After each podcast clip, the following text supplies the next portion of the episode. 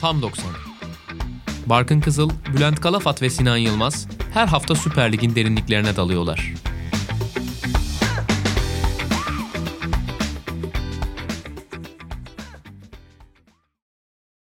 Sokrates Podcast'te Tam 90'ın 10. bölümüne hoş geldiniz. Süper Lig'de 13. haftanın ardından sizlerle birlikteyiz. Ben Barkın Kızıl, Bülent Kalafat ve Sinan Yılmaz'la beraber mikrofonlarımızın başına geçtik. Nasılsınız? Nasıl geçti haftanız? İyiyiz, teşekkür ederiz. Senin Oldukça nasıl geçti? yoğun diyebiliriz herhalde. Derbi haftaları biraz yoğun oluyor. Evet, derbiyle başlarız zaten. Bizde Galatasaray ile Fenerbahçe karşı karşıya geldiler. Aslında tabii liderlik mücadelesinin içinde yer alabilmek için aslında kritik de bir dönemeçti. Maçın zaten kendi özelliğinden bahsetmiyorum bile yani çok ciddi bir rekabette bir başka sayfayı da geride bıraktık ve yine her zaman aslında görmeye alışkın olduğumuz gibi bana göre durağan demesem de sıkıcı bir futbol vardı. Kırmızı kartlar vardı. Galatasaray'da sağ dışında Fenerbahçe'de sağ içinde. Onun dışında uzatma dakikalarında Fenerbahçe'nin Crespo'nun ayağından bulduğu golle beraber kazandığı bir mücadele oldu. 10 kişi kaldıktan sonra geldi Fenerbahçe'nin golü. Ama bir yandan da Galatasaray çok ciddi fırsatlar kaçırdı maç boyunca. Her ne kadar Fenerbahçe belki oyunda biraz daha bir adım daha önde gözükse bile kaçan fırsatlar anlamında belki de Galatasaray'ın o anlamda üstünlüğü olabilir. Siz neler söylemek istersiniz? Nasıl başlarsınız Galatasaray Fenerbahçe maçını yorumlamaya Bülent?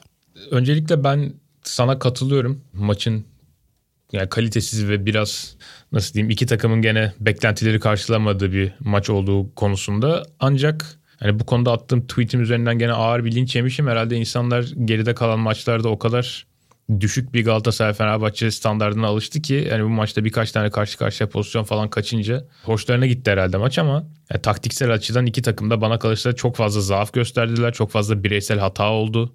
Pozisyonların çoğu bu net bireysel hatalar sonucu geldi. Evet futbol Öyle. hatalar oyunu. Ama o hataları yapmak için rakibinizin sizi biraz zorlaması lazım. Yani hiç rakip sizi zorlamadan kendi zaaflarınızdan ötürü hata yaptığınız zaman onun çok bir değeri olmuyor bence. İşte kırmızı kartları, kavgaları, faulleri falan bunların hepsi bence tipik bir derbi maçı olmasına vesile oldu. Öte yandan şimdi şeylere de bakıyorum gol beklentilerine Statsbomb'dan bir yandan. Galatasaray'ın iki gol beklentisinde Fenerbahçe sadece 0.81 ile karşılık vermesine rağmen atılan goller bunların tam olarak tersi olmuş. Bu da çarpıcı. İşte şu anda düşündüğüm zaman bir çırpıda işte Jagden'in kaçırdığı gol, Feguli'nin kaçırdığı gol, Chickledown'un kaçırdığı gol, Van Aanholt'un veremediği pas, Kim Min işte müdahalesi orada boş kale golü olacaktı. O hiç girmiyor mesela. O XG'ye girmiyor.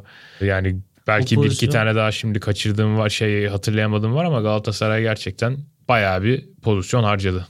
O pozisyon hiç XG'ye girmemesine rağmen ki maçtaki en net pozisyon, en net gol pozisyonu 3'e 0 gibi bir şey aslında. Kim Min kademeye girmesini bekledi falan 2-3 kez fazladan dürterek. Aslında onu da eklesen Galatasaray'ın çok net pozisyonlar ürettiğini görüyorsun ve bunları oyun üstünlüğünü doğru düzgün eline geçiremeden hatta 30 ile 65 arası Fenerbahçe istediklerini yaptığı halde bu pozisyonları üretiyor olması aslında Fenerbahçe'nin dörtlü savunmasının ne kadar aksak bir maç çıkardığını net göstergesi. Şuna katılır mısın? Maçın daha fazla diliminde, daha büyük diliminde istediklerini yapan taraf Fenerbahçe'ydi bence. 30-65 arasına net katılıyorum. Evet o da zaten çok büyük bir dilim ve çok da hani tek bir parça olarak çok uzun bir dilim. Yani düşünsene evet. sen deplasmanda yarım saatten uzun bir süre istediklerini yapan taraf. Zaten ilk yarım saat biraz yani kör dövüşü gibiydi maç bence. Yani iki tarafta şey yapamadı.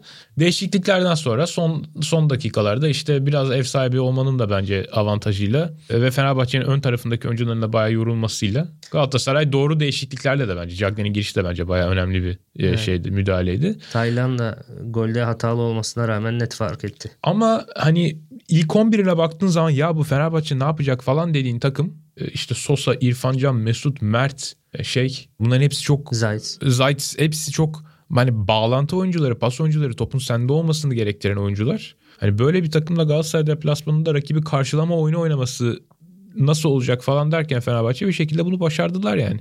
Bence enteresan olan oydu.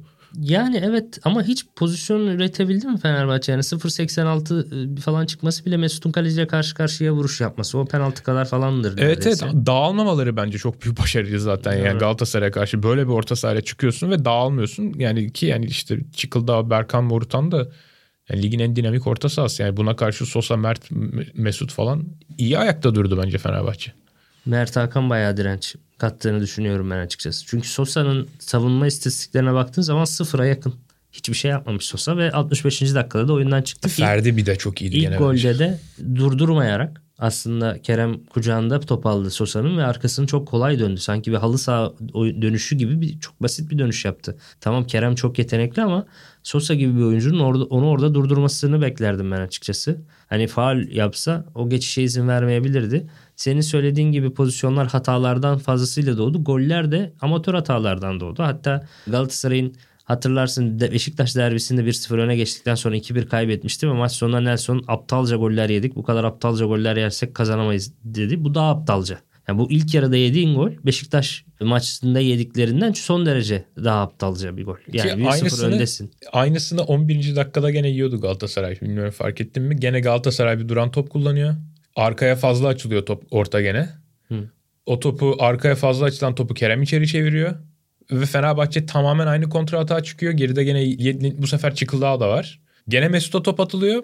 Mert atıyor. Bu sefer topun falsosunu iyi vermediği için top taca doğru açılıyor. Mesut topa basıyor ve dönmek zorunda kalıyor geriye. Mert o topu Mesut'un önüne doğru atsa aynı golü 20 dakika önce atacak aslında Galatasaray. Fenerbahçe çalışmış diyebilir miyiz? Bence Galatasaray duran topları ligin en kötü kullanan takımlarından bir tanesi. O kadar kötü duran top kullanıyor ki Kendisine kullandığı duran veriyor. toplar kendisine zarar veriyor. Yani duran topu alıp mesela Fegoli topu direkt şey yapsa, topu direkt out'a dürtse mesela daha zararlı çıkacak Galatasaray. Orada- Zaten bir şey üretmiyorsun. Bir de dönüşünde kontra yiyorsun. Orada golde nereden baksan bir 10 saniye falan İrfan Can'ın topu kontrol etmesini, Kerem'e çalım atmasını, sürmesini, ondan sonra Mesut'un koşusunu tam anında pası atmasına kadar Fananolt ve Yedlin sadece İrfan'ı izliyor. Ve kale sırtları kendi kalelerine dönük. Orada artık 180 derece dönmen ve Galatasaray kalesine doğru koşman lazım ama Mesut'un kaçtıklarından haberleri bile yok. Özellikle Fananolt o tarafta duruyor. Yedlin sola doğru nedense o da Yedlin sağ bek aslında ama sola doğru kalmış. Fananolt da sol bek olmasına rağmen sağda do- sağa doğru ikisi pozisyon almışlar en geride.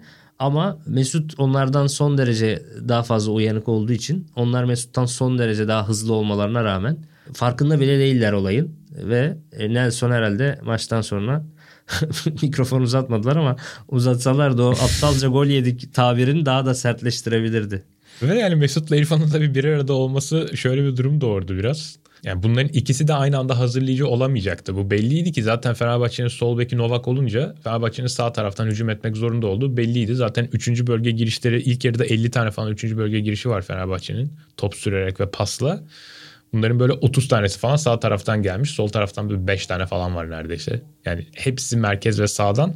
E böyle olunca Mesut'un bir bitiriciye dönüşmesi gerekti. Mecburen oynadı bu maçta. İşte Galatasaray maçına nasıl Mesut'u oynatmazsın denemeyeceği için ve Ali Koç zaten evvel daha öncesinden bunu bu- bu şekilde buyurduğu için ama hani bu maçın şeyinde bu maçın taktiğinde aslında Mesut'tan daha o role uygun bir oyuncu seçilseydi Fenerbahçe çok daha etkili olabilirdi bence. Mesut çok hayalet gibiydi ilk yarıda. Hiç sahada yoktu yani. Üçüncü bölgede topla buluşma sayısı da 3. Mesut Özil'den bahsediyoruz. Evet golü attı ama hani çok senin anlattığın gibi çok sıra dışı bir pozisyon. Çok saçma amatörce bir gol yani o.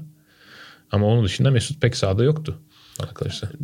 Bence yine de topları doğru kullandı. Doğru oyunu durdurdu, doğru sakinleştirdi. İkinci yarıda Ferdi'yi açtığı bir pozisyon var mesela şut pası olarak şey yaptı.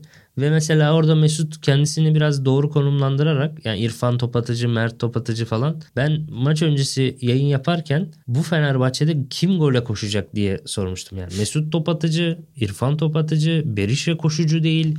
Ya kim kontraya koşacak diye Mesut koştu. Ama Galatasaray savunması o kadar o kadar amatör bir gol yedi ki Ama işte o- yani o- hiç koşamayacak bir adamı bile arkaya kaçırdılar. Ve o bir duran top. O bir duran top. Ne olursa olsun bir korner. İkisi de Zaten korner bu yüzden yani. Fenerbahçe'nin sıfır pozisyonu var iki gol atmasına rağmen. Aynen öyle.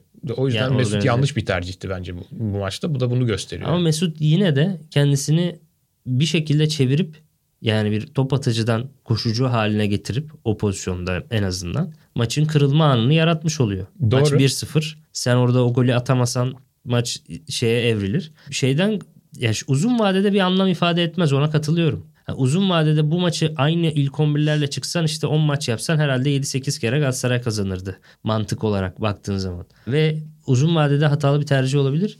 Ve biz zaten bu şeyin top işte bir karış sağa girse Kerem'in şutu mesela direkten döndü 89'da. Bir karış sağ tarafa gitse Vitor Pereira şimdi gitmişti. Şimdi Tabii, kahraman. Ya bu kadar saçma bir şey olabilir mi ya? İşte bizim- Bir karış adamı kahramanlıktan kov, kovmaya yani. Şu anda kovulurdu Vitor Pereira 2-1 bitseydi Dün maç. akşam da mesela Trabzon maçında da konuşuruz zaten. E, maçtan sonraki işte yayıncı kuruluşta Güntekin Onay diyor işte Abdullah Avcı'nın maç sonu açıklaması oldu. Sonra onun üzerine konuşuyorlar. Ya işte lider ne dese haklı. Bizim bu diskurdaki futbol diskurundaki benim en karşı olduğum şey bu. Kavram bu. Kazanırsan haklısın. Liderse haklısın. Yani çok saçma bir şey bu. Yanlışları yapa yapa maç kazanıyorsun. Maç sahada futbol oynamadan maç kazanıyorsun ama işte kazandığın için 93. dakikada Gal- yani Taylan'ın falan yaptığı saçma sapan bir hatayla ve Crespo'nun olağanüstü vuruşuyla. Bunların hiçbir normal şeyler değil. Ha ne oldu? Kazandığı için haklı. Ben yani Fenerbahçe'nin bu maçı bölüm bölüm iyi oynadığı dönemler olsa da ve az önce dediğim gibi yani yarım saate yakın bir dönümünü diliminde daha iyi olan tarafın Fenerbahçe olduğunu düşünsem de yani maçı kazanacak bir futbol oynadığını hiç düşünmüyorum. Ve Mesut tercihinin de bunun çok belirleyici bir kısmı olduğunu düşünüyorum. Ya Ama de- işte yani böyle garip bir şey var ve dediğin gibi şimdi Vitor Pereira gene şey oldu. Kral Kahraman. oldu.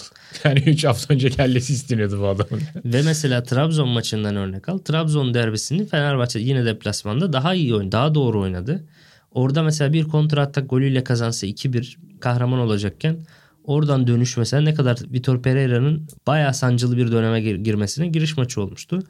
Burada şanslıydı bu sefer Vitor Pereira. Evet. Trabzon deplasmanında şanssızdı. Bu sefer şanslıydı işte bir karış yani direkten döndü. Fananolt e, bomboş kaleye Feguli'ye pası çıkaramadı. Ve daha sonra 90'da da var bir pozisyon. Muhammed'e geriye çıkardığı pozisyonda Cagne bomboş.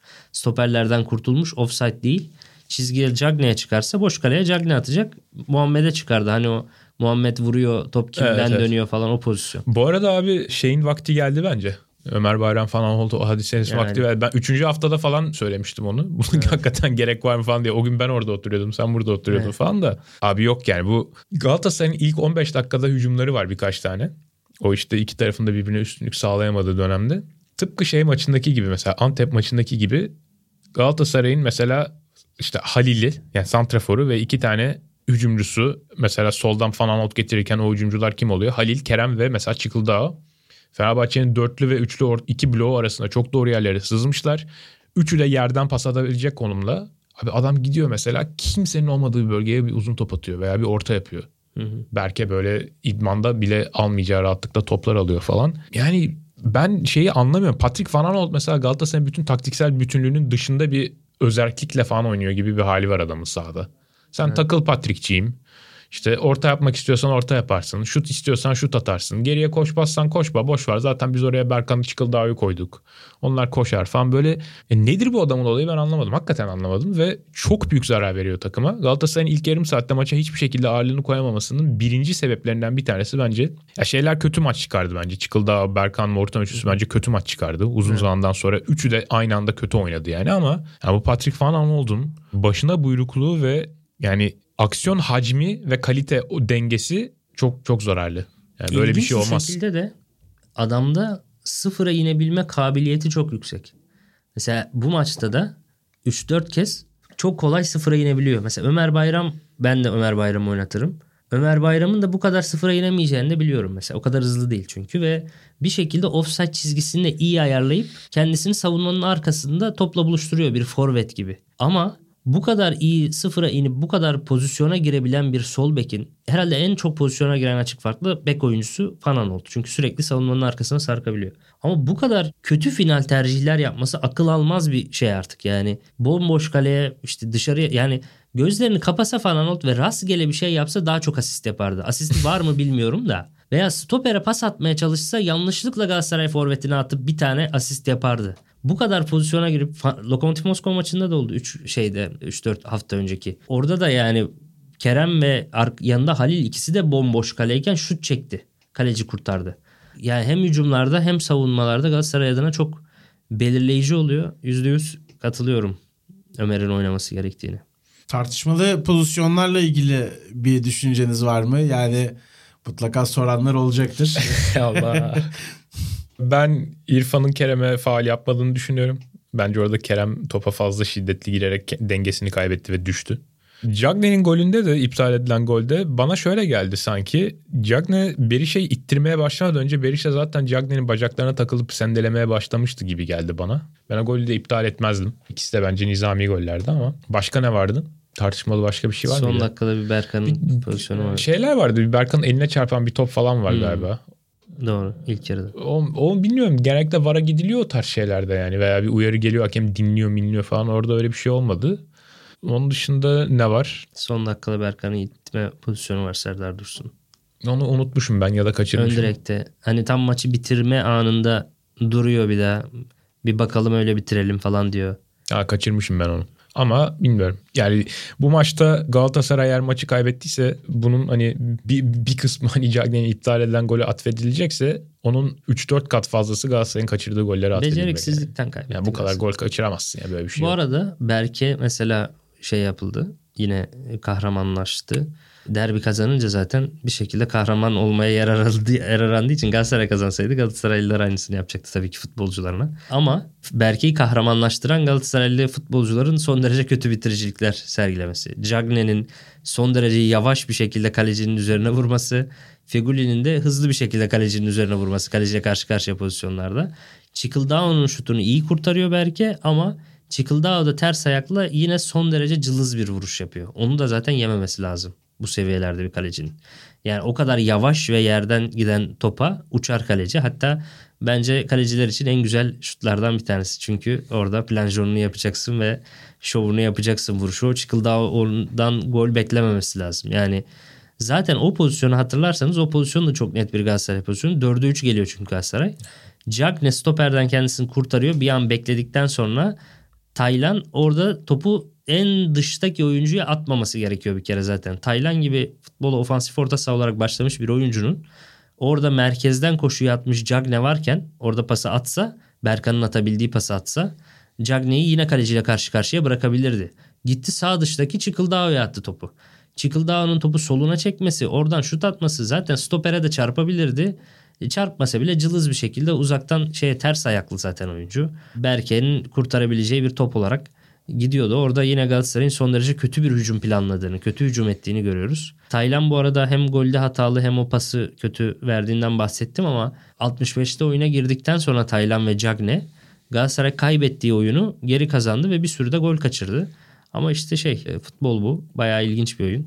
Galatasaray bir sürü gol kaçırıp atamadı ve Fenerbahçe atınca ibre döndü tamamen. Yani bence bir kahraman yaratılacaksa kesinlikle Kim Min-jae olmalı o Tabii kahraman. ki. Yani Fenerbahçe'nin yemediği gollerin çoğunda Kim Min-jae'in şeyi var. Parmağı var. Ya da Galatasaray'ın giremediği pozisyonların ki Kim Min-jae maça iyi başlamadı. İki tane çok büyük hatayla başladı maça. E, hatta bunlardan ilkinde e, dikine bir pas denedi. Orada tabii Fenerbahçe'nin sahaya yerleşiminin de çok büyük hatası var. 11. dakikadan bahsediyorum. Çok zor bir diagonal dik yerden pas denedi. O pası Kerem pas arası yaptı. Markao'nun önünde kaldı top. Markao, Çıkıldao, Kerem, Feguli. O Berke'nin çıkardığı gol pozisyonu öyle oluştu. Yani Kim Min-jae'in pas hatasıyla oluştu. Ama o andan sonra da sadece bir, bir tane daha hata yaptı. Ondan sonra inanılmaz bir maç çıkardı. Bir anda böyle God mode açtı adam.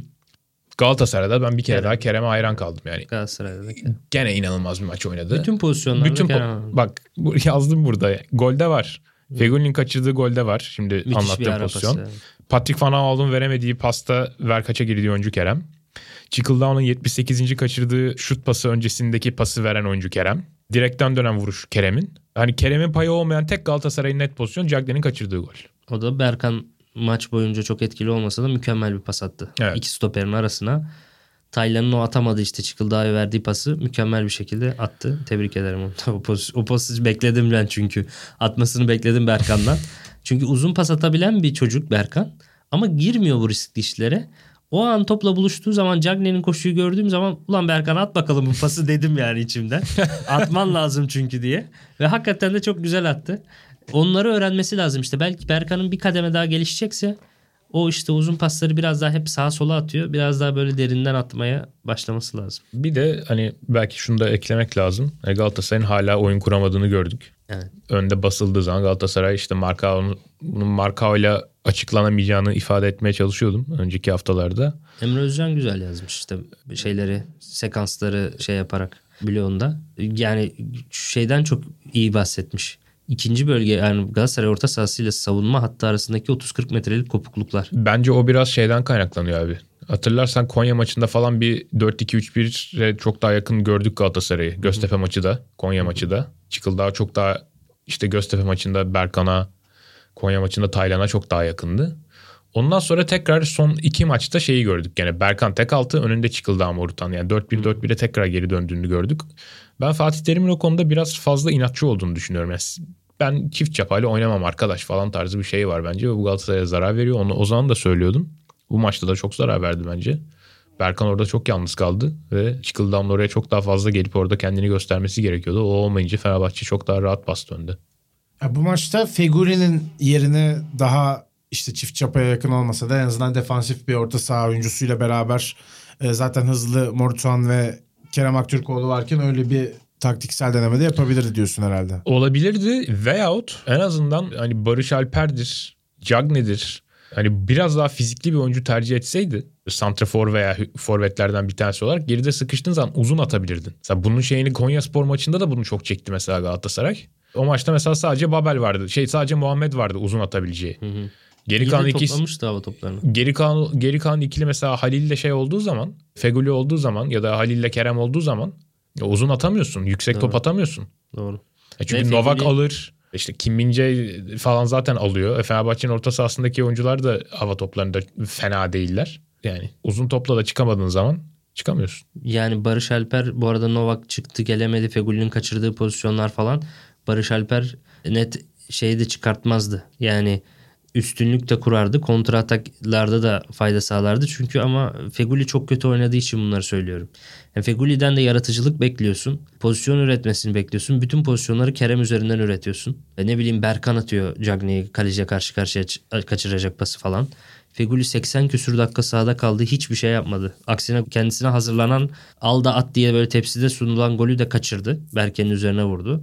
Benim için maçın en büyük hayal kırıklığı Galatasaray'da Feguli. Her, herkesten 5 kat fazla maaş alan bir oyuncu bir de yani. Bunu da söylemek lazım. Peki sizce şey çözüldü mü? Burada senden rol çalayım Barkın.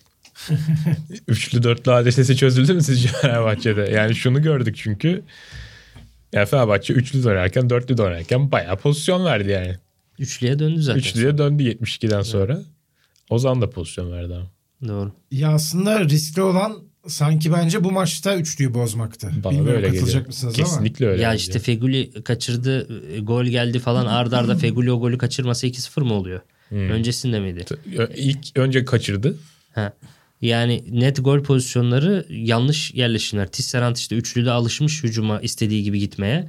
İlk gol öncesinde Tisserand rakip yarı alanda basıyor. Stoper, sağ stoper rakip yarı alanda adam Ha, bir de en karşılıyor. son çıkmadığını konuşmuştuk. Evet. İşte Tisserand çok ileri gitmiyor. Niye gitmiyor diye bu maçta gitmeye karar verdi. Üçlüde git diyorsun. Bu arada bak Tisserand hani golde çıkıyor ve pozisyonu kaybet. O, o golden bak 45 saniye öncesine sar. Galatasaray oyun kuruyor. Fenerbahçe kurdurmak istemiyor. Tekrar şey var. Tisserand'ın öne çıktığı bir pozisyon. Orada Tisserand gene hamlesini ıskalıyor. Halil'e geliyor top. Halil orada topu kötü kullandığı için Fenerbahçe geçişi başlıyor. Fenerbahçe geçişinden topu tekrar Galatasaray alıyor. Tisserand gene aynı hamleyi yaparak gene başarısız oluyor ve bu sefer e, Galatasaray gidip gol atıyor. Ve yani Halil- aynı tekerrür Galatasaray'ın golünde de var. Halil, Halil bu arada şeyi topu çıkaran da Halil. Yani ilkinde hatalı kullanıyor, ikincisinde Kerem'e aktarabiliyor Evet. olması lazım. Doğru. Yani iki defa yani Fenerbahçe savunması bayağı dağınık. Ya Bir dakika içinde aynı oyuncunun yaptığı iki aynı hatanın ilkinde sonuç çıkmadı. İkincisinde gol oldu. Ama işte şimdi Pereira'nın yerine koy kendini. Hadi sıkıyorsa bir sonraki maça üçlü çık mesela şimdi. Yani Ya gerçekten çok çok saçma bir futbol iklimi var. Çok saçma bir ligimiz var ve çok saçma maçlar oynanıyor. Bu da onlardan bir tanesiydi. Yani Galatasaray hem savunma sistemi alışkın olduklarının dışında bir Fenerbahçe hem de yedek kalecisiyle oynayan bir Fenerbahçe aslında sadece bir gol atarak yenememiş oldu. 90 artı 7'de de Crespo zaten golü attı. Bülent senle konuşuyorduk bölümden önce. Bir tebrik gelmişti. Miguel Crespo istersen ondan da bahsedebilirsin. Ve Hernan Crespo galiba sosyal medyada tebrik etmiş. Gördüm ben de. Ee, ben de golü şey golü olduktan sonra işte Fenerli arkadaşlar yazıyorum içine Hernan kaçtı herhalde falan diyor. Çünkü yani aşırı net bir vuruş Evet, canım yani. mükemmel. Zımba gibi uzak dirin dibine yapıştırdı. Tebrikler yani. Çok güzel bitirdi. Altına da işte seni alamadık falan yazmışlar. Hernan Türkçe. o zaman isterseniz biraz da diğer maçlardan bahsedelim. Lider Trabzonspor'la devam edebiliriz. Kendi evlerinde Gaziantep'le karşı karşıya geldiler. İlk yarıda gelen 3 golle 3 puanı çok da zorlanmadan almayı başardı Trabzonspor. Özellikle rakiplerin de bu kadar sallantıda olduğu bir sezonda çok önemli bir avantaj. 13 maçta 33 puan ve şu anda 7 puanlık farkla zirvede tek başlarına oturuyorlar. Ya Bülent de ben de farklı sebeplerle, farklı gerekçelerle beğenmediğimiz bir stoper Vitor Hugo. Bülent genelde şeyle Edgar'la aynı çizgide duramamasından, offside'ı bozmasından ve başka çeşitli sebeplerden eleştirir. Ben de hep kaçak oynadığından çünkü sol beke çok yanaşıp tam tersi bir şekilde sağ stoperle arasında mesafe koymasından eleştiriyorum. Biraz bence orada şey yapıyor. Kendi sorumluluklarını üzerinden atan aslında tecrübeli bir stoper olarak sorumluluğu alması gereken oyuncu o. Ama hep onu sol beke daha yakın ve sağ stoperi yalnız bırakan bir oyuncu olarak görüyorum. Bunlar dışında bu hadiseler dışında her zaman da e, tabii ki 10 puan farkla ve işte 12-13 kaç puan olduysa rakipleriyle attığı farkla ve genel kamuoyunun da buna bir şey adletmesiyle bir anlam adletmeye çalışmasıyla Vitor Hugo hep kahramanlaştırılıyor. Çünkü bizde şeye göre Popon'a göre don biçmiyor kimse az bir don var işte lider ona göre popo biçmeye çalışıyorlar ve onun üzerinden de işte ya şu çok iyi olmalı ki e, gibi bir şey ama bakmıyorsun ki işte Trabzonspor kalesine en çok şut çektiren takım olmasına rağmen lider. Abi dünkü maçta 25 şut attı Antep ya. Antep'ten 25 şut yemek ne demek arkadaş? Ve Ki bu- yani ne şutlar neler neler yani böyle inanılmaz şeyler. Yani burada da anca Uğurcan'a ve işte bir Trabzonspor kalecilerine paye çıkarabilirsin aslında istatistiksel olarak baktığında da. Ve bu maç yine Konya maçında olduğu gibi Konya maçında durup dururken maçın 10. dakikasında rakibin bileğine basan Vitor Hugo kırmızı kart görmüştü. Bu maçta da bırakması gereken rakibi aslında indiriyor yani orada. Ama 3. dakikada ne VAR'a gidiliyor ne işte hakem görüyor. Hadi onu geçtim. Bir- Daha net daha net pozisyon. Daha net pozisyon inanılmaz bir şey ceza sahası içi hamlesi. İnanılmaz yani. Alt çizgisindeki adama sen niye öyle giriyorsun Top arkadaş? Diko'ya yakın. Yani Diko'nun yanında kalan gerçekten. topa dokunma şansın yok. Orada o kayma müdahalesi yani 20 yaşında işte Ahmetcan falan yapsa o hareketi. Trabzonspor'un altyapısından Yapmaz. stoper. Yani. O hareketi yapsa Ahmetcan'a dersin ki ya kardeşim amatör müsün sen ya bu, bu şeye geldin A takıma çıkmışsın böyle bir kaymak böyle bir girmek olur mu dersin. Bunu Trabzonspor'un en çok kazanan 3 oyuncusundan bir tanesi işte Serie A görmüş 30 yaşını geçmiş bir stoper olarak yapıyor. O pozisyonu versen yine 2-1 olacak penaltı ve işte maç yine farklı hale gelebilir. Yine dönebilir. Dönüyor 3 oluyor. Dönüp 3 oluyor. Maç bitiyor orada da. Aynen. Yani Trabzonspor yine çok yüksek oranda bir bitiricilikle ve yüksek oranda rakibin kaçırdığı, organize olamadığı, atamadığı. Aslında Trabzonspor çok izin veriyor ama rakipler de organize olamayıp atamıyorlar bu şekilde hücumları. Bence ellerine yüzlerine bulaştırıyorlar. Belki alışmadıkları içindir. Bu kadar izin veren bir büyük takım görmedikleri için son anda organizasyon yapma alışkanlıkları olmadığı içindir. Yani genelde büyüklere karşı kontra atak golleri atıyorlar ya hızlı geçişlerle vesaire. Topu bayağı set kurarak oyun kurmaya izin veren bir büyük görmedikleri için belki de bu kadar çok kaçırıyorlar Trabzon'a karşı. Ama Trabzon da çok iyi bitiriyor. Mesela Envakame'nin Canini'ye attığı top olsun. O top müthiş bir pas ve Canini de net bir bitiricilik yaptı. Mesela Galatasaray Fanalot falan boş kaleye pası atamazken Envakame 40 metreden o topu attı. Bir Berkan atabildi işte onu Galatasaray maçında, Fenerbahçe maçında. Final işlerini Gaz şey Trabzonspor iyi yapıyor. Mesela Beşiktaş'a attıkları son dakika golü de öyle. Korne işte Hamşik aşırtma pas atıyor. Abdülkadir tekte Cornelius'a veriyor. Cornelius tam zamanında Envakame'ye çıkarıyor. Envakame tekrar tam zamanında Cornelius'a çıkarıyor. Net iyi bitiriyor adamlar. Hamşik'in Abdülkadir'e attırdığı Beşiktaş maçı golü falan da. E bu maçta Vakame'nin şeye attığı, Canini attı. Bunlar şey goller. e, kaliteli ayak golleri. Abdülkadir'in golü biraz vuruş mu orta mı onu bilmiyorum emin değilim. Kendisi söyledi orta yaptı. Orta mı? Yani o, Şeyi, o da- o da videosunu büyük bir gördün mü? Dilbinden çekilmiş bir video var sosyal medyada. Kaleye vur la kaleye kaleye Ben diye bağırıyor. işte. ben o videoyu gördüm. Acaba hakikaten vurmuş olabilir mi diye düşündüm. Yok kendisi söylemiş. Tam Tebrik ederim. kaleciyle penaltı noktası arasında bir yere atmak istedim topu beceremedim falan demiş. Bu arada yani Günay da yani o kadar mı aciz kalıyorsun arkadaşım yani 5 saniye top havada süzülüyor yani o top ye- o gol yenir mi? Kötü kesilmiş bir orta işte. bu Öyle, öyle bir gol yenir mi? Öyle saçma şey olur mu? Bu arada çok şey de çok pozisyon kötü. aldığı için uzanamıyor bile. Çok önde çünkü. Ya değil mi? Hani şey yaparsın geri geri gidersin böyle aa dersin Evet. yetiş- Yok bakıyor böyle topa çünkü çok yani ama bu kadar gafil avlanmaz ya böyle. Günay böyle her şey zaman çok önde duruyor kalede. İkinci golde de mesela bak şeyin Canini'nin 2-0 yaptığı gol. Çok iyi açı kapıyor. Açıyı kapaması mükemmel ama açıyı kapadıktan sonraki postürü çok yanlış. Mesela ikinci yarıda bir tane kurtarışı var yaptığı. O kurtarışın aynısını Canini, Canini'nin pozisyonda da mesela yapabilmesi gerekiyordu. Ama çok erken yattı yere Evet. ve Canini'ye o, orayı bırak, al kardeşim atıyorsan buradan at dedi. Canini de attı o golü. Yani iyi bitiricilik falan eyvallah da ki yani Günay da bu hani ligin bana kalırsa kalbur üstü kalecilerinden bir tanesidir yani. Böyle en kötü 10 kaleci arasında değildir mesela bence Günay. Olabilir evet. Ama-. Ama işte yani seviye bu olunca Orada Vakame'nin pası çok ekstra bir pas. evet doğru. Cornelius'un kendini iki, iki stoperi birden çekmesi ve biraz daha Vakayeme'ye yanaşmasıyla Canini'nin oraya koşması falan ama hani ben Trabzonspor'un bu galibiyetinin de gene çok bireysel becerilere ve beceriksiz, beceriksizliklerle gelen bir galibiyet olduğunu görüyorum. İşte Güney'in yediği saçma sapan gol, Vakayeme'nin attığı saçma sapan pas. Son iç Rize maçından da çok fazla benzerlikler taşıyan bir maç. Yani Rize de çok zayıf bir takım. Lig sonuncusu. Rize'yi de zor zahmet yenen bir Trabzonspor Evet. vardı. Penaltı olayları yine hakem vesaire konuşuldu. Bu maçta da yine fazlasıyla hakem konuşulan ve yine Trabzonspor'un çok fazla izin verdiği e, bir maç. Maalesef ki ben Trabzonspor'un iyi oynamasını isteyerek izliyorum maçları. Ama maalesef ki hep aynı olayın tekrarını görüyoruz. Yani lig lideri puan farkı atmış bir takım en çok şuta izin veren ve maçlarında şans faktörünün çok fazla ön plana çıktığı bir takıma dönüştü. Bu arada Antep'e de küçük bir parantez açayım. Şimdi mesela Antep'in hep taktiksel açılan ligin en zayıf takımlarından biri olduğunu söylüyorum. Hani bu maçta da anlamakta çok zorlandığım şeyler vardı. E, Diziliş itibariyle oldukça aslında önceki Antep maçlarına göre daha ofansif bir orta saha. Sağ iç mesela Kitsiyu. Normalde orada işte Figueiredo'yu falan kullanıyor ama yani Figueiredo'yu orada kullanmakla kullanmamak aslında aynı şey gibi. E, Solda mesela sonuç olarak Recep'i kullandı. Öne de Maxim'i attı.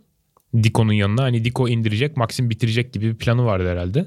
İlk yarıda 3 kere falan Diko ceza sahası içinde değilken ve ceza sahası içindeki oyuncu Recep'ken orta yapıldı mesela Antepler tarafından. Ortalardan bir tanesini yapan oyuncu Diko'ydu.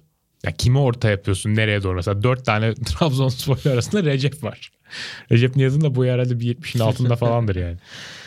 Böyle garip garip işler ve yani Antep bu kadar işte plansız olmasına rağmen bu kadar hani oyuncu kalitesi zaten belli. Fiziksel açıdan çok ciddi bir zaaf içindeler. Orta sahadaki bütün oyuncular milyon neredeyse falan. Yani buna rağmen Antep mesela ilk 15 dakikada Trabzonspor'u darmadağın ediyor. Trabzonspor ilk 15 dakikada rakip yarı sahaya geçemiyor. İşte kırmızı kartlık pozisyon bilmem ne goller kaçıyor falan. Antep ilk 15 dakikada 5 tane şut atıyor. Ama 15 dakika geride kaldığı zaman şeyi biliyorsun yani. Tamam bu, bu maç bitti burada. Trabzonspor bir şekilde bu maçı alacak. Vakame çıkar bir şovunu yapar alır atar golü falan diye. Yani hiç, hiçbir şekilde e, Antep o dakikadan sonra şeyi hissettirmedi. Bu maçı kazanacağını. Ha 25 şut attı mı attı ama o kadar şuursuz hücumlar yapıyorlar ki mesela ben ikinci yarıda Trabzonspor'un ilk kontra atağının böyle 75. dakikada gelmesine falan çok şaşırdım. Atamadılar bir türlü o final pasını, savunma arkasına pasını. Mesela Abdülkadir Canini'ye denedi. Günay çıktı temizledi falan. Yusuf hamlesi mesela biraz daha erken gelse 70'lerde falan geleceğine mesela böyle 55-60'da falan gelse Yusuf hamlesi. e, Mesela Cornelius'u çıkarıp Yusuf falan alsa 4-5 falan yapabilirdi Trabzon gibi geldi bana. Yani böyle çok şey bir takım. Evet tabii ki Erol Bulut haklı olarak hakemlere işte maçın adaleti yok falan filan dedi ki bence bayağı haklı.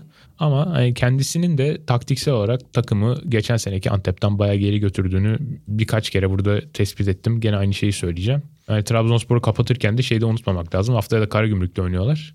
Biglia yok. Hedenstadt yok. Zukanovic yok. İlk 11'den 3 oyuncu yok ki yani Biglia en önemlisi. O da avantaj olacak. Yani nispeten zayıf bir Karagümrük'le oynayacaklar. işleri biraz daha kolay gibi gözüküyor. Biglia dışındakiler önemli değil o kadar ama Biglia Tabi Burak Bekaroğlu iyileşecek mi iyileşmeyecek mi stoperleri de yok olur o durumda. Yani o kadar stoper rotasyonları eksik ki Karagümrük'te. Burak olmadığında Biglia stoper oynamıştı Galatasaray maçında. Çünkü diğer o eski Bayern Münihli Mehdi Benatya. Benatya e, da işte sakat bir türlü. O da zaten futbol bırakma kararı mı almış ne sürekli sakatlandığı için öyle bir durum da var. Büyük ihtimalle sol bek Balkovec'i falan stoper yapmak zorunda kalacaklardır. Yani Lukasen oynatacak bence ama Lukasen Lukasen bugün çok tamam. bocaladı. Şey bu hafta çok bocaladı oyun kurarken Lukasen. Lukasen zaten aynen e, Farioli'nin sistemine de uymayan bir oyuncu. Lukasen bir tanesi olacak. Diğeri de Balkoveç falan olur herhalde diye tahmin ediyorum. Olabilir. Burak iyileşmezse. Orta sahada da oyun kurucuda Biglia'nın olmadığı maçta Efe veya işte e, Jimmy'yi alır oraya herhalde. Jimmy biraz daha 8 gibi oynadı. Biraz Bertolacci. Borini yapar belki içleri. Kanatları da iki koşucu kan. Zor yani, Musa zor. Karam çok zor. İşi zor gerçekten. Hiç alışık olmadığı bir futbol oynaması lazım bence. Kendi futbolunu bu, bu kez bırakması lazım gibi geliyor bana. Katılıyorum. Bana da öyle geliyor. O zaman Alanya Spor Beşiktaş maçına geçelim buradan. Alanya Spor'un 2-0 kazandığı mücadelede özellikle Sergen Yalçın herhalde konuşma noktaların odağındaki isim oldu. Maçtan sonra yaptığı açıklamalar biraz dikkat çekmişti Sergen Yalçın'ın. Hem aslında maçın özelinde hem de takımıyla ilgili söyledikleri dikkat çekmişti. İlk defa çaresiz bir şekilde maçı izledim Beşiktaş'ta olduğum dönemde. Yapacak hiçbir şeyim yoktu dedi. Böyle oynarlarsa da onun sorumluluğunu ben alamam gibi bir açıklaması var. Bence maça damga vuran açıklamalardan bir tanesi buydu. Bunu konuşuruz ama saha içinde neler gördünüz? Beşiktaş'ın e, yenilgi serisi de devam ediyor. Puan tablosunda da zaten aşağılara düşmüş vaziyetteler. Beşiktaş Alanya Spor'dan da puan alamadı. Son 10 maç 8. mağlubiyet. Resmi maç. Sağ içinden başlayalım senin dediğin gibi. Çok enteresan rotasyon tercihleri gördük. Atiba Kanada ile 90 dakika oynadığı maçtan 3 gün üzerinden geçmeden bu maçın ilk 11'indeydi mesela. Benim en olmasını beklemediğim oyuncu Atiba'ydı. Geçen Şampiyonlar Ligi maçlarından bir tanesinde de en yorgun adamlar Atiba Larin onlar rotasyona giriyor gibi bir şey konuşmuştuk hatırlıyor musun? Hatırlıyorum. Bölümlerden bir tane. Hangisiydi şimdi? Ee, ilk Lisbon maçının dönüşü olsa gerek diye hatırlıyorum Evet. sanki. Ama hangisi olduğunu ben çıkaramadım. Sadece böyle bir şey konuştuğumuzu evet hatırlıyorum. Rotasyonlarda şu ana kadar çok şaşırtmaya devam etti. Sergen Yalçın hani mesela Kenan hangi konuda güvenin önünde görüldüğünü ben anlamıyorum. Bir maç iyi oynayan Galatasaray maçında iyi oynayan Umut gene Rıdvan'ı kesmeyi başardı. Ve o maçtan beri Umut oynadığı her maçta çok kötü oynuyor. Bu maçta da çok kötüydü. Böyle enteresan tercihleri vardı. Larin umutlu kanattan bir şey üretmesini beklemek çok zor zaten. Bunlar hani ilk yani maç başlamadan önceki tercihler. Maç başladığı zaman şunu gördük. Plan neydi? Plan Rozier Gezal ikilisini Tayfur Davidson'la bir şekilde yalnız bırakmak ve burada da geçtiğimiz sezon çok etkili olan Tayfur Gezal eşleşmesini değil Gezal Davidson eşleşmesini zorlamak. Rozier'le Tayfur'u eşleştirmekti. Bu ilk 10 dakikada tuttu. İlk 10 dakikada Beşiktaş Alanyaspor'un sol tarafını felç etti. Ceza sahası için oradan 4-5 kere girdi. Bitiremedi. Hepsi Rozier üzerinde. Daha sonra Alanyaspor savunmasında Gezzal'ın Davidson'la eşleşmesi hadisesi bitti. Çünkü oraya Umut'tan daha iyi destek gelmeye başladı. Kaymaları daha iyi yapmaya başladılar. Ve daha da önemlisi Pjanic'ten Gezzal'a giden pasları kesmenin yolunu buldular.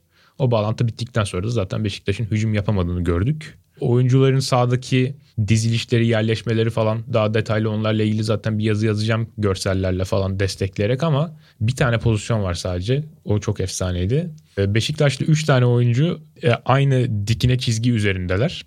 Diğer iki oyuncu da onlara tam 90 derece hizasıyla yatay olarak aynı çizgi üzerindeler. Böyle L şeklinde bir dizilişi vardı Beşiktaş'ın. Top sağa geldiğinde Beşiktaş e, sağdan hücum yapmaya çalıştığı zaman falan. Aralarda devasa boşluklar var. O Merkez boşluklara hiçbir hareket yok. Ben şunu çok merak ediyorum. Dip lafı Sinan'a bırakayım. Bu takım idmanlarda ne çalışıyor? Nasıl hücumlar çalışıyor? Bu takımın hücum planı Pjanic'in oyun kurması mıdır? Bu takımın hücum planı Rozier Gezzal bağlantıları mıdır? Bu takım hücum planı Teixeira'nın olduğu bir şey midir? Teixeira'nın ikinci forvetliği midir? Teixeira'nın sahte dokuzluğu mudur? Bu takımın hücum planı Larin'in arka direkte bir şeyler bitirmesi midir falan.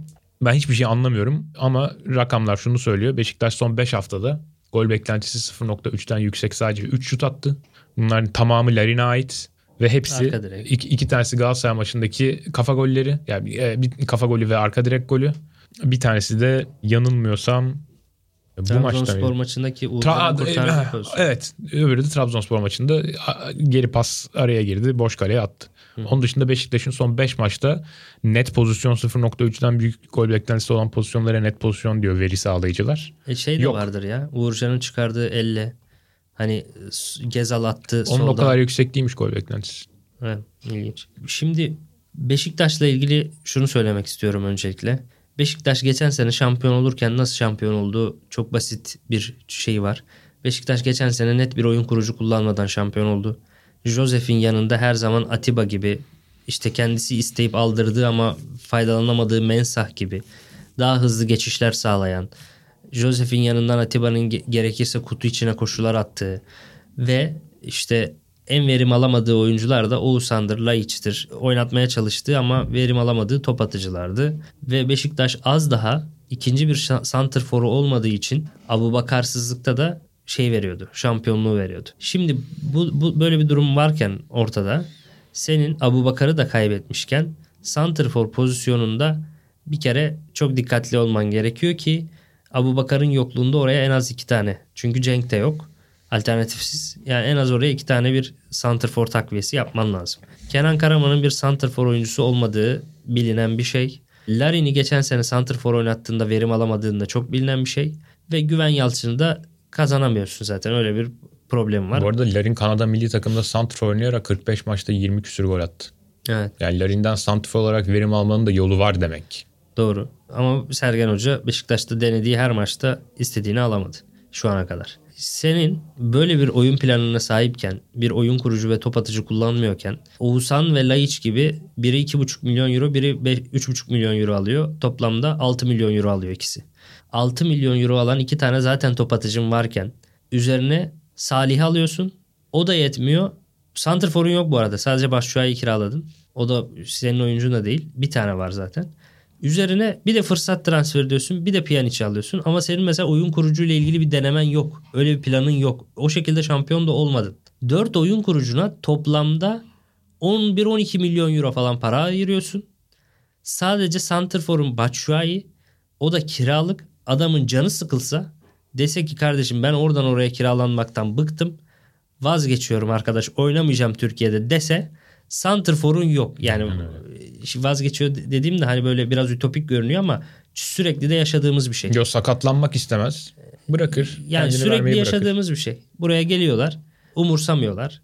İşte Hilef falan vardı hatırlarsın Anadolu takımlarına gelen. Adam vazgeçiyor yani. E, Remi. Remi öyle. İşte bir, bir, bir sürü böyle adam Şimdi var. Bir de 13 puan fark yedin şimdi. Bu adamları nasıl motive edeceksin sen? Doğru. Bir de yani kiralık oyuncunun motive etmesi, geleceğe dair şeyi. Ve bütün bunlar ne yaptı Sinan biliyor musun? Bütün senin bu saydığın faktörler. Beşiktaş'ın geçen sene oyun kurucusu kimdi? Gezal'dı. Gezal. Çizgide oyun kuruculuk yapıyordu Gezal. Bu sene Gezal'ı kaybettin sen. Doğru. Yani ligin en iyi bak ligin hala en iyi sağ kanat oyuncusu Beşiktaş'ta. Performansı geçen senekinin yanına bile yaklaşamaz. Hı hı. E, ligin en iyi altı numarası hala Beşiktaş'ta. Performansı berbat. Çünkü adamın şeyini düzenini bozdun sen. Sürekli Yalnız. onunla aynı aynı hatta oynamak isteyen bir Pjanic getirdin. Ligin en iyi sağ beki hala Beşiktaş'ta. Gezzal bozulduğu için Rozier de bozuldu. Yani mevkisinde liginin en iyisi olan 3 tane oyuncuyu sen bir tane transferle, Pjanic transferiyle bitirdin abi. Bitirdin ve takımın oynadığı oyunda bu üç oyuncudan aldığın verimle eş değerdi. Aşağı indi. Bireysel performansların hepsi yerlerde şu anda. Geçen sezon şampiyonluğa işte giderken son dönemeçte Vida ile Wellington yükseliş işindeydi. Niye? Savunma yapmıyorlardı. Rakip yarı sahada oynuyorlardı. E şimdi her top adamların şeyi oluyor. Çok daha fazla savunma özellikleriyle ön plana çıkması gereken pozisyonlara dönüşüyor. Ben Niye bu kadar çok konuşuyoruz biz Vida ile Wellington'u mesela şu anda? Çünkü Beşiktaş çok daha fazla hücum yiyor. Doğru.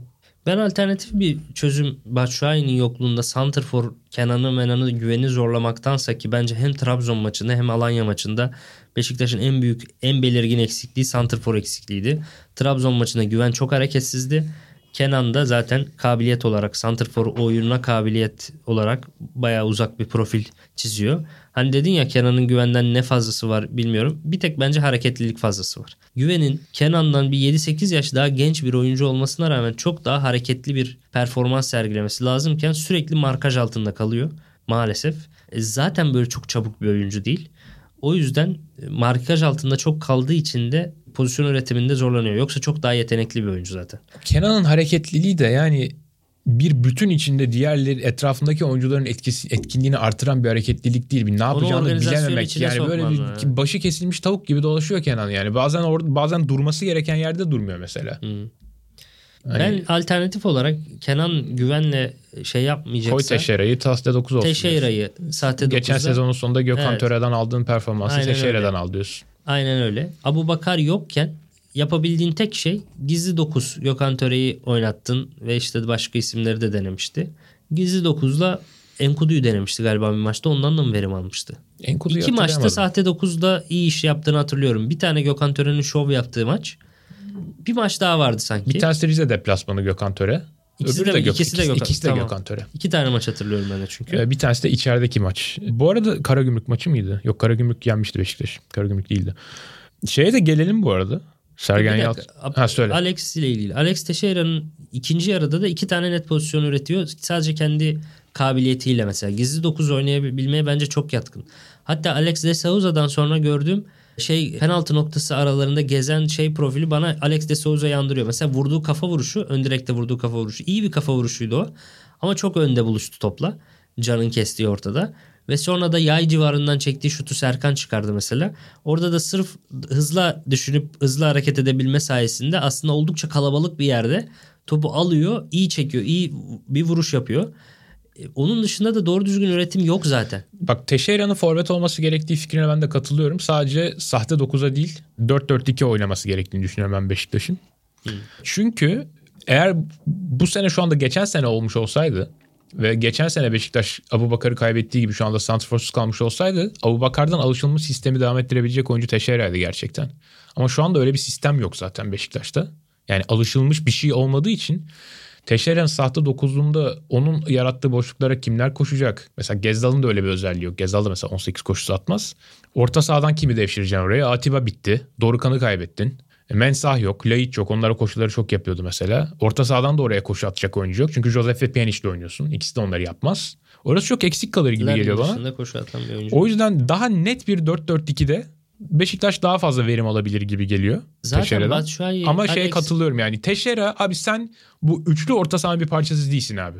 Bu Bunu arada bütün takım bilse rahat edecek. Zaten Batshuayi ve Alex birlikte oynadıkları son dönemde kendiliğinden 4-4-2'ye dönüyordu Beşiktaş.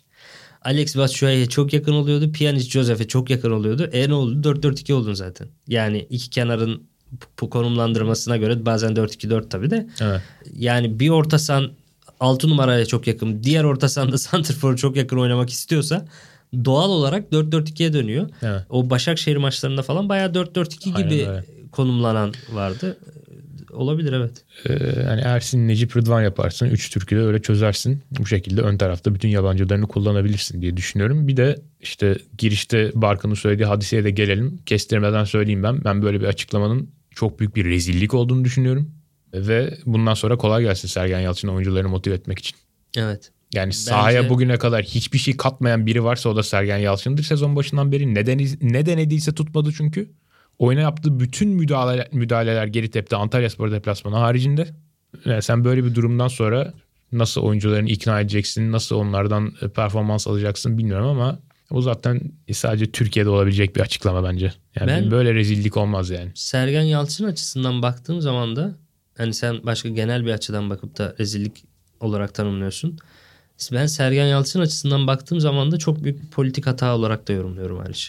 Yani bu açıklamadan kendine paye çıkarma şansın yok ama oyuncuların sana saygısı olan veya seni sevdiği için orada ekstra mücadele etme ihtimali olan 3-5 oyuncuyu da kaybetme ihtimalin çok yüksek. Yani bu açıklamadan bir şey kazanamazsın ama çok şey kaybedebilirsin. Bence biraz fevri ve mağlubiyetin Kesinlikle. acısıyla yapılmış Bana çok hatalı geliyor. bir açıklama. Pişman olmuştur bence. Evet. Yani değiştirme şansı olsa değiştirir. Antep maçından sonra da yapmıştı geçen sene. Ersin'i biraz ateşe atmıştı. Ama Aynen. Bu kadar dozajı çok bu- çok yüksek bir dozajda. Evet. Bu kadar şey değildi. Bir şekilde oradan geri dönmüş, dönmüştü. Ama bu açıklamadan nasıl geri dönecek merak ediyorum. Bayağı sıkıntılı bir açıklama gerçekten. Evet bunun dışında ligde tablonun üst bölümünde yer alan takımlar da bu hafta kazanmayı başardılar. Aslında onlardan da bahsedebilirdik ama maalesef biraz süremizin de sonuna geldik. Özellikle tabii derbi olması sebebiyle. Önümüzdeki bölümde belki biraz daha telafi ederiz o takımlara da. Tekrardan yoğunlaşırız diyerek vedamızı yapalım. Tam 90'ın bu bölümünde noktalıyoruz. Önümüzdeki bölümde tekrar görüşmek üzere. Hoşçakalın.